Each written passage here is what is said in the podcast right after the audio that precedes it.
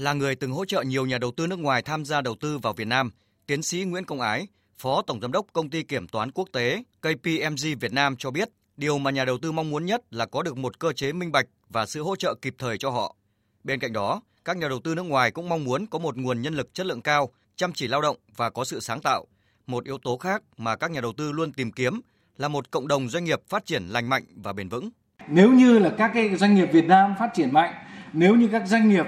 đầu tư nước ngoài vào đây phát triển tốt đẹp và lại đóng góp vào cái sự phát triển của nền kinh tế, đồng thời là hướng tới những cái mục tiêu xã hội cao đẹp, thì như vậy đây cũng là cái điều kiện để không những nền kinh tế Việt Nam phát triển tốt đẹp mà là các nhà đầu tư nước ngoài họ lại càng thấy cái môi trường đầu tư của chúng ta hấp dẫn hơn.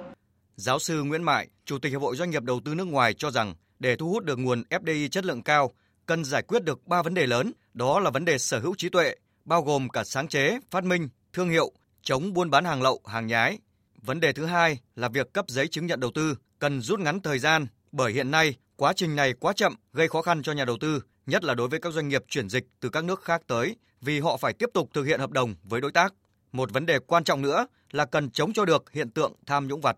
Mặc dù chúng ta có cái đánh giá rất cao về cái chống tham nhũng trong mấy năm gần đây, nhưng tham nhũng vặt,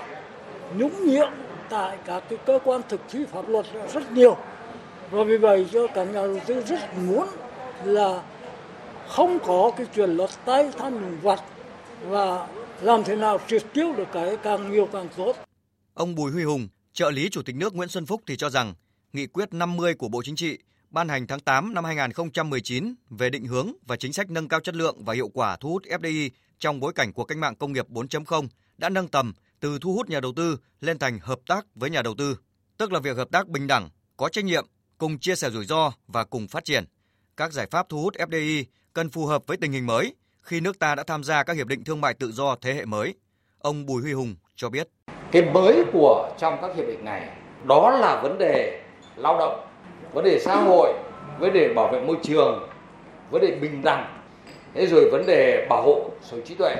bản quyền là vô cùng quan trọng. Nếu mà đầu tư công nghệ cao mà không bảo hộ bản quyền cho người ta thì ai người ta đầu tư vào, vào ta được.